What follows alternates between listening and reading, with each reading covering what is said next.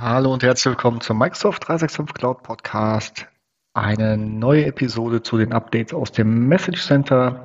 Und ähm, ja, diesmal glaube ich kurz und knapp, auch relativ wenig für die Endnutzer. Ähm, mehr was für euch als Admins und Verantwortliche. Äh, beginnen wir immer mit Teams, und zwar ist es dort möglich, demnächst auch die Transkription des Calls bei einem eins zu eins Voice-over-I P-Call ähm, ja, einzuschalten. Das war bisher nur in Meetings möglich und soll jetzt Mitte November, also jetzt ausrollen und bis Ende, nee, bis Anfang Dezember fertig sein. Dann eine weitere Änderung äh, für deine Nutzer, und zwar die Suche in Office Punkt com und SharePoint wird demnächst auch ähm, Treffer aus Teams und Outlook enthalten. Das heißt, dort werden die unter dem ähm, äh, Vertical Conversations angezeigt, äh, Unterhaltung äh, im Deutschen. Und das heißt, man kann auch von dort in seinen E-Mails und in Teams suchen. Natürlich immer nur in den Unterhaltungen, in denen man auch Mitglied ist. Dann äh, gehen wir direkt weiter zu SharePoint, und zwar hier zu den Autoren einer SharePoint-Seite. Dort wird es Anfang Dezember äh, im Target-Release und dann im nächsten Jahr im Standard-Release so sein, dass wenn man in den Autor, äh, Autor einer Seite ist und in den Edit-Modus geht, dann äh, verändert sich die Seite in den Fokus-Modus. Das heißt, es wird äh, der Header ausgeblendet und ähm, die Navigation, sodass man sich wirklich auf den Content fixi- äh, fokussieren kann. Man kann natürlich auch manuell wieder da rausgehen, wenn man das nicht möchte.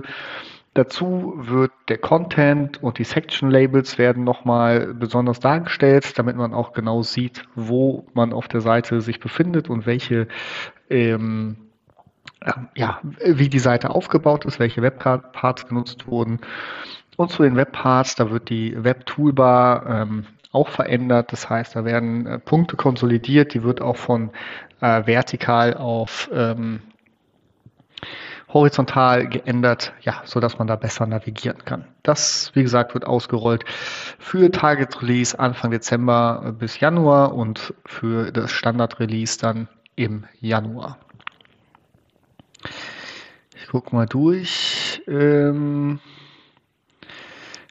ich glaube, das war es im Wesentlichen. Ja, wir können vielleicht noch mal eins für die Nutzer, so fifty fifty würde ich sagen, äh, zum, die Briefing-E-Mail von Microsoft Viva. Äh, sollte eingeschaltet werden im November, nicht nur für Englisch und Spanisch, sondern unter anderem auch für Französisch und Deutsch.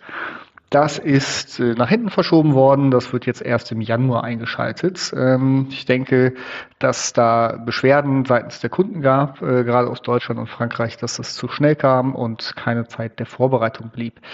Nichtsdestotrotz wird das Anfang Januar eingeschaltet.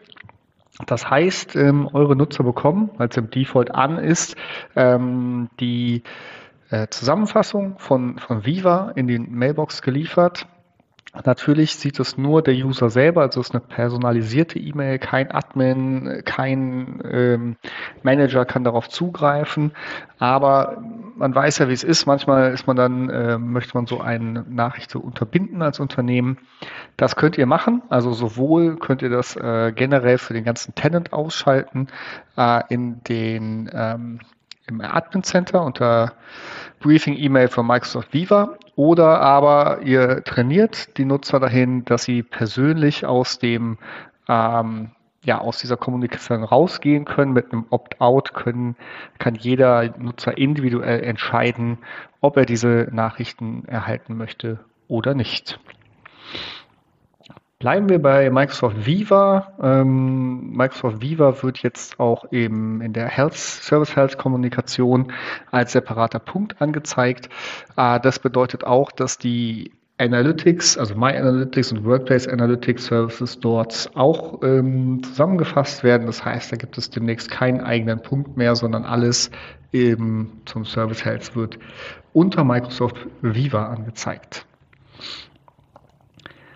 Ähm, Genau, weiter zu dem Service Health Dashboard. Und zwar ähm, ist es so, es gibt ja verschiedene ähm, Nachrichten dort im Service Health, die eine Admin-Reaktion erfordern. Zum Beispiel, wenn Quota ähm, auslaufen oder ein Throttling äh, aktiviert wurde. Genau. Das ähm, wird jetzt in einer separaten Sektion im Service Health Dashboard ab, äh, angezeigt. Ähm, genau, ich sehe gerade nicht, ob es auch abgefragt werden kann über die A P I. Ich gehe aber stark davon aus. Das heißt, ihr könnt diese Informationen entweder im Admin Center selber nutzen oder auch in eure weiteren Third-Party-Tools äh, integrieren und dann darauf reagieren. Ähm, Genau, dann das nächste ist äh, der Secure Score im Microsoft äh, Security Center. Der wird verändert, äh, um ähm, ja, weitere Einstellungen zu überprüfen und somit eure Security ähm, zu erhöhen, wenn ihr euch daran haltet. Das wird ähm, Mitte Dezember bis Ende Dezember ausgerollt, das heißt, Ähm, da werden neue Actions hinzugefügt, zum Beispiel äh, Safe Attachments in den Block-Modus übernehmen, ähm, Safe Links, Policies für E-Mail-Messages äh, aktivieren, sowas. Äh, also es sind ähm, im Ganzen, glaube ich, zwölf neue Features. Das heißt aber auch, wundert euch nicht, wenn ihr das ähm, konstant monitort, dass Ende Dezember euer Secure Score sich eventuell ändert, je nachdem, wie ihr die Einstellungen dort vorgenommen habt. Genau, guckt es euch an. Äh, alles, was hier vorgeschlagen wird, hilft eurem Tenant, ähm, ja, euch und euch, den Tenant, sicher zu betreiben. Dann bleiben wir in den Security und äh, Compliance Centern. Diesmal Compliance Center. Es wird eine Public Preview von Teams-Daten im Content Explorer geben. Das heißt, bisher war Exchange, OneDrive, SharePoint äh, als Lokation dort zur Verfügung. Äh, ab, mit, äh, ab Ende November äh, werden auch Teams-Nachrichten als Public Preview dort zur Verfügung gestellt und können im Content Explorer gesehen werden. Und noch eine Public Preview im Compliance Center, und zwar werden im Activity Explorer, wo ihr verschiedene Sachen monitoren könnt, wie es was in eurem Tenant äh, los ist, insbesondere mit der, also im, im Bereich der Data Classification. Dort wird es äh, Built-in Filters geben.